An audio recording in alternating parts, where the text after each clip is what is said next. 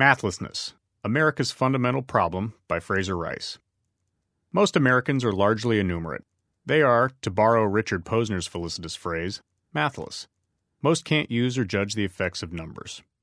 Such ignorance would be of little concern, except that math permeates everything. Ignorance of it imperils both America and Americans.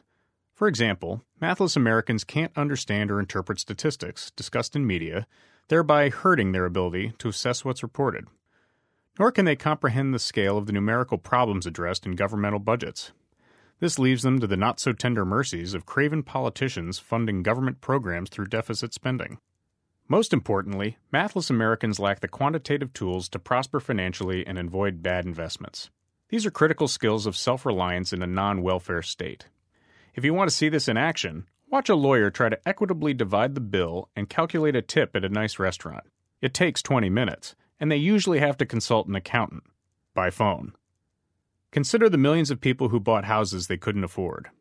Cautionary tales abound about people making $50,000 a year who are living in $400,000 houses that are now in foreclosure. The analysis exposing such folly isn't rigorous.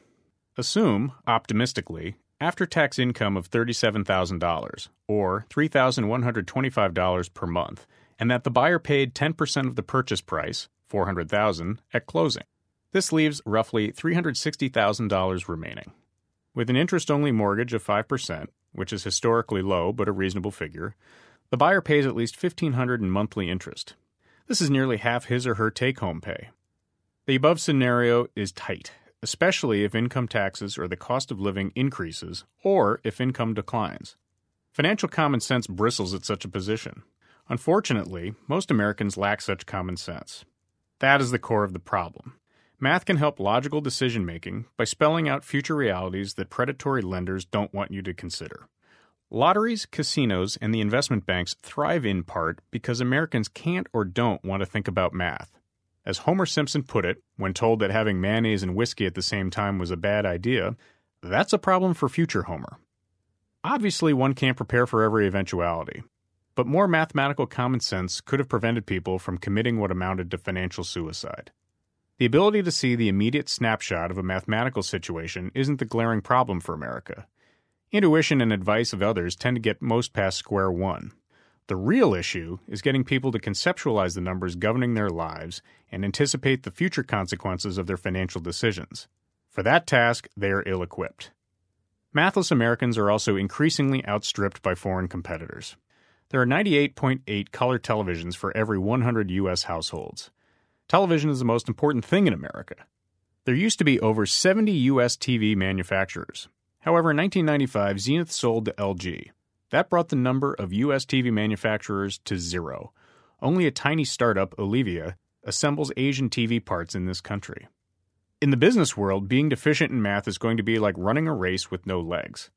According to Time Warner Cable's Connect a Million Minds program, 80% of jobs created in the next decade will require math and science skills. Furthermore, the American education system isn't up to the task. According to the Program for International Student Assessment, the United States ranks 35th in terms of the mean score for mathematics. Ours is not the path back to economic competitiveness, let alone dominance. Mathematical considerations increasingly dictate the world economy. Meanwhile, the United States government spent billions to bail out an auto industry that didn't understand two simple mathematical realities. Their costs were too high, and they didn't sell enough cars. The uptick in unemployment is the latest symptom of the American difficulty in competing in business without the required numerical skills. Domestically, mathlessness perpetuates caustic social and income inequalities. The small fraction of people who understand math and can use it as a tool do it exceedingly well. The ones who can't cope with numbers are left behind, far behind. Such disequilibrium fosters the creation of an elite overclass the mathless will never be able to join, except perhaps by winning the lottery. Adult American mathlessness is a problem politicians won't address. Doing so obliquely implies that potential voters are stupid. More cynically, politicians prefer an ignorant, pliable electorate less likely to call them to account.